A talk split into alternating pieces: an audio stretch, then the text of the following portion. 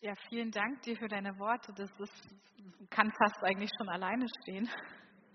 So ähm, ja, intensiv oder so berührend war es auch. Ja, das trotzdem werde ich noch was erzählen, wenn ich jetzt einmal hier vorne stehe. Ja, heute ist der dritte Advent und in zwei Wochen ist schon der erste Weihnachtsfeiertag. Ja, da wird es dann doch langsam Zeit, so die ersten Weihnachtsgeschenke zu besorgen. Und diejenigen, die sehr gut strukturiert sind, die lehnen sich jetzt wahrscheinlich innerlich zurück und sagen, kein Problem, habe ich alles schon gemacht. Und den anderen habe ich vielleicht jetzt ein bisschen Panik gemacht, was in zwei Wochen schon, tut mir leid. Aber es kann ja vielleicht als Erinnerung dienen, alles rechtzeitig vorzubereiten. So langsam kreisen ja dann doch die Gedanken um den Heiligabend. Was wird gekocht? Welcher Wein wird geöffnet?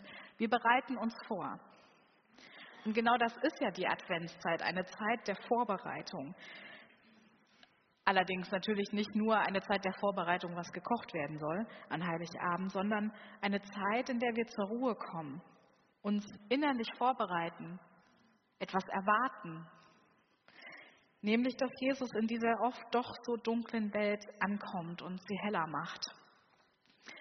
Etwas vorzubereiten, den Weg freizumachen, das war, wie wir in der Bibel, in der Weihnachtsgeschichte nachlesen, die Aufgabe von Johannes dem Täufer, er erzählte den Menschen, dass Jesus kommt, sodass sie ihn dann erwartet haben.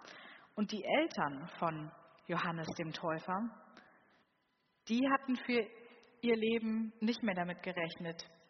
Die hatten nicht mehr erwartet, noch einen Sohn zu bekommen. Zacharias und Elisabeth, so heißen die beiden. Ja, sie waren in ihrem Leben auf vieles vorbereitet, doch das, was dann passierte, damit haben sie nicht gerechnet. Von ihnen wird uns im Lukas-Evangelium erzählt, in Lukas 1, die Verse 5 bis 25, ganz zu Beginn des Evangeliums noch vor Jesu Geburt. Und ich möchte euch das gerne vorlesen. Zu der Zeit, als Herodes König von Judäa war, lebte ein Priester mit Namen Zacharias. Er gehörte zur Priestergruppe des Abia. Seine Frau stammte von Aaron ab und hieß Elisabeth. Beide lebten gerecht vor Gott. Sie hielten sich in allem genau an die Gebote und Vorschriften des Herrn. Aber sie hatten keine Kinder. Denn Elisabeth konnte keine Kinder bekommen und beide waren schon alt. Einmal hatte Zacharias im Tempel Gottesdienst zu halten, weil seine Priestergruppe an der Reihe war. Es war üblich, die Aufgaben der Priester durch das Los zu verteilen. Zacharias fiel das Räucheropfer zu. Deshalb ging er in den Tempel des Herrn hinein. Die ganze Volksmenge betete draußen und während er das Räucheropfer darbrachte, da erschien ihm ein Engel des Herrn. Der stand auf der rechten Seite des Räucheraltars. Als Zacharias ihn sah, erschrak er und große Furcht überkam ihm. Aber der Engel sagte zu ihm, Fürchte dich nicht, Zacharias. Dein Gebet ist erhört worden. Deine Frau Elisabeth wird dir einen Sohn schenken, dem sollst du den Namen Johannes geben. Du wirst dich freuen und jubeln, ja viele werden sich über seine Geburt freuen. Der Herr hat ihn zu Großen bestimmt. Er wird auf Wein und Bier verzichten, schon im Mutterleib wird Gott ihn mit dem Heiligen Geist erfüllen. Viele aus dem Volk Israel wird er zurückbringen zum Herrn, ihrem Gott. Ihr wird dem Herrn als Bote vorausgehen, im gleichen Geist und mit der gleichen Kraft wie der Prophet Elia. Die Herzen der Väter wird er den Kindern zuwenden, Ungehorsame wird er dazu bringen, vor Gott gerecht zu handeln und zu denken. So wird er ein Volk zum Herrn bringen, das für ihn bereit ist. Da sagte Zacharias zu dem Engel, woran kann ich erkennen, dass es so kommt? denn ich bin ein alter Mann und meine Frau ist schon alt. Der Engel antwortete, ich bin Gabriel, der vor Gott steht. Gott hat mich gesandt, um mit dir zu reden und dir diese gute Nachricht zu bringen. Doch nun höre, du wirst stumm sein und nicht reden können bis zu dem Tag, an dem das eintrifft. Denn du hast meinen Worten nicht geglaubt. Sie werden aber in Erfüllung gehen, wenn die Zeit dafür gekommen ist. Das Volk wartete auf Zacharias. Es wunderte sich, weil er so lange im Tempel blieb. Als er dann herauskam, konnte er nicht zu ihnen sprechen. Da erkannten sie, dass er im Tempel eine Erscheinung gehabt hatte. Er gab ihnen Zeichen, blieb aber stumm. Als die Zeit des Priesterdienstes vorüber war, kehrte er nach Hause zurück. Bald darauf wurde seine Frau Elisabeth schwanger. Sie zog sich fünf Monate lang völlig zurück. Sie sagte, das hat der Herr an mir getan. Jetzt hat er sich um mich gekümmert und mich von der Verachtung der Menschen befreit. Zacharias durchlebt hier so einiges. Angst und Zweifel sind da dabei. Und ja, er kann sich am Ende über seinen Sohn freuen, doch ein Paar, das ungewollt kinderlos ist, dass das am Ende der Geschichte ein Kind hat, das ist natürlich keine Selbstverständlichkeit. Doch vielleicht stelle ich euch Zacharias erstmal etwas näher vor. Er ist Priester. Priester zu sein, das Räucheropfer im Tempel dazu bringen und an diesem heiligen Ort vor Gott stehen zu können, das ist für ihn die Ehre seines Lebens, eine Aufgabe, die er mit Freude verrichtet. Seine Frau Elisabeth, die stammt von Aaron ab, dem ersten Hohepriester. Sie entstammt also einer langen Linie von Priester. Also der Beruf war auf jeden Fall schon in der Familie vorgesehen. Und beide leben nach dem Willen Gottes und hören auf das, was Gott sagt ja, zur Ehre Gottes zu leben, das ist für sie ein echtes inneres Bedürfnis, nicht nur eine Erwartung der Familie, sondern ein inneres Bedürfnis. Sie leben authentisch ihr Leben mit Gott. So ehrenvoll seine Aufgabe als Priester für Zacharias auch ist und so sehr er und Elisabeth sich lieben, ja, sie hätten gerne Kinder gehabt. Da ist eine Leerstelle in ihrem Leben und die bleibt auch schmerzhaft offen. Zacharias und Elisabeth stammen beide aus Priesterfamilien. Generation um Generation vor ihnen war Priester und hatte die große Ehre, im Tempel dienen zu dürfen. Und gerne hätte er das Priesteramt an die nächste Generation, an seine Nachfahren weitergegeben. Doch nun, ja, nun sind sie beide alt. Zacharias bedauert es sehr, dass es nicht geklappt hat. Immer wieder hat er dafür gebetet, doch bislang hat Gott dieses Gebet nicht erhört. Doch es ist nicht nur so, dass ihr Wunsch nach Kindern offen bleibt und sie mit dieser Traurigkeit leben, in diesem letzten Vers stand das, sondern keine Kinder zu haben, wird zu ihrer Zeit als fehlender Segen, ja sogar vielleicht als Strafe Gottes angesehen. Und für seine Frau ist es natürlich noch mal schlimmer als für ihn. Als Frau, ja, wird sie regelrecht verachtet, keine Kinder geboren zu haben.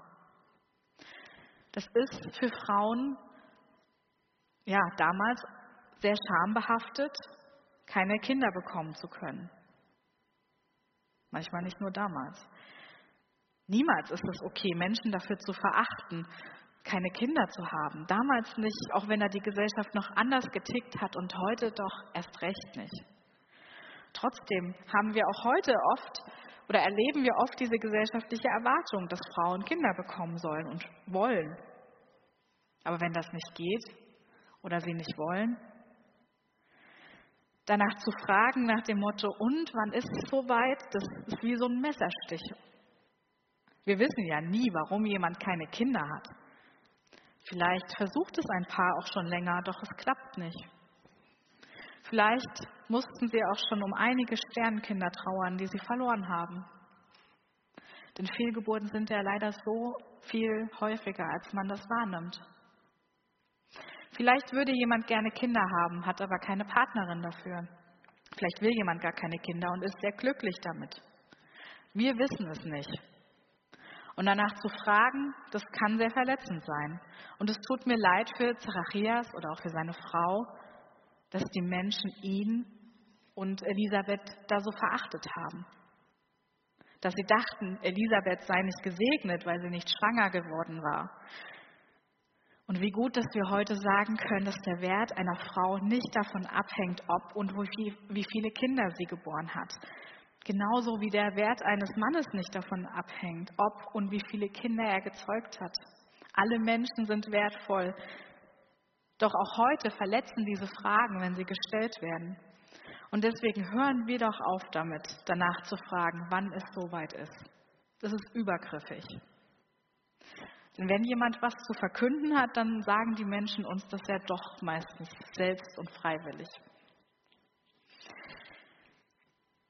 Doch warum Zacharias und Elisabeth keine Kinder haben, ja, das hat Zacharias Gott oft gefragt. Immer wenn er im Gottesdienst ist und feiert und ein Rauchopfer anzündet, dann betet er dafür. Doch leider hat Gott nie geantwortet. In der Antwortlosigkeit ist das Einzige, was hilft, Trost in Gottes Gegenwart zu finden.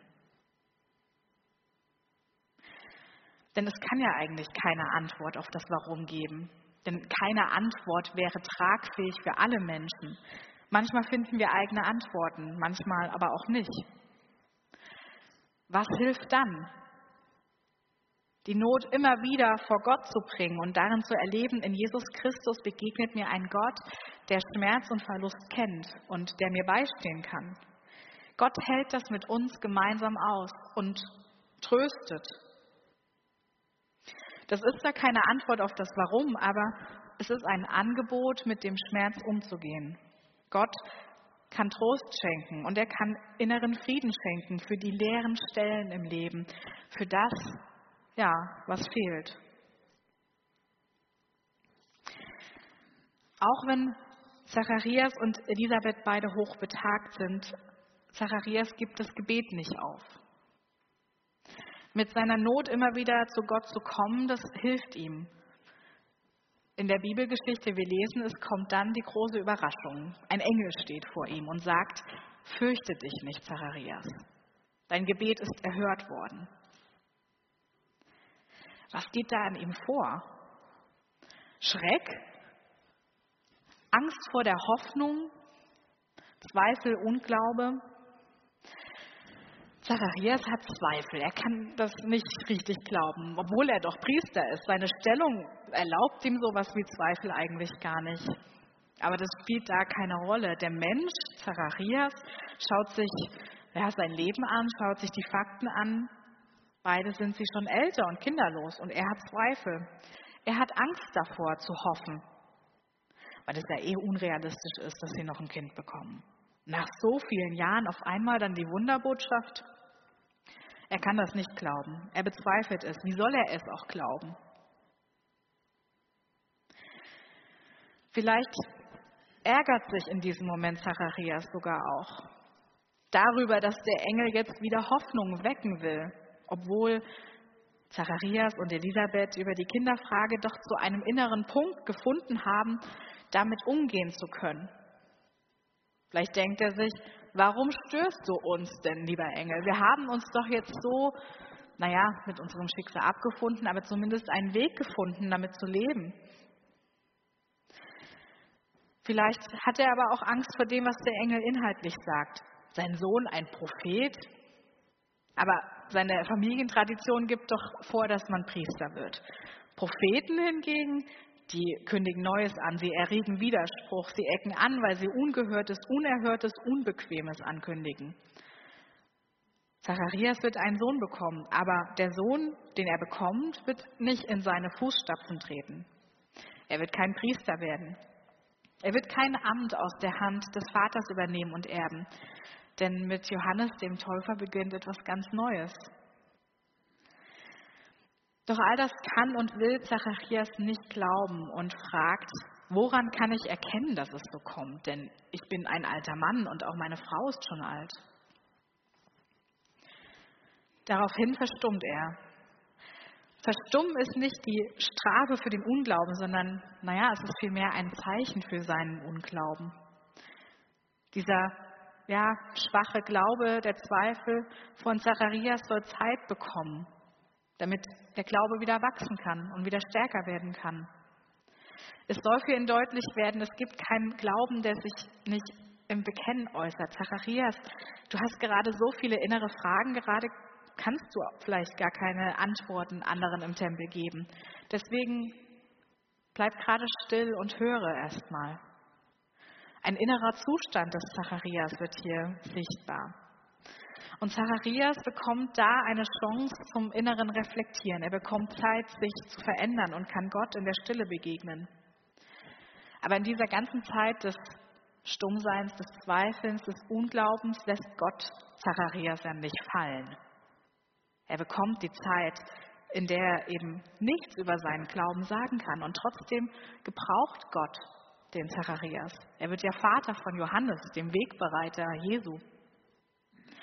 Gott schreibt hier seine Geschichte mit einem Mann, der, naja, ziemlich hart am Zweifeln ist.